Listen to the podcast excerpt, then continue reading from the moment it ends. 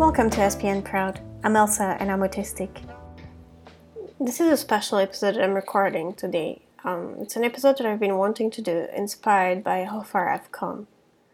Today, I want to dedicate this episode to the person who made my diagnosis possible and held my hand through every step of the way my sister. My sister is this incredible human being who went through so much and yet is the kindest, most luminous being I've had the pleasure to know. When I started questioning a possible autistic diagnosis, she didn't bat an eye and told me to go for it. She even helped me financially and supported my decision to know so I could go forward, never putting me down, always cheering me on. I was 25 and lost in life, and she simply reached out to me, smiling.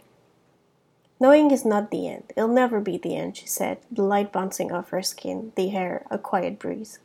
It's a new beginning. She allowed me to walk through my dreams and invent my own future thanks to having a diagnosis, thanks to knowing who I really am.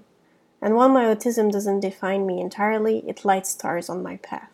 It allows me to understand myself better. I have so much more to say in the next episode. Thank you so much for listening and see you next time.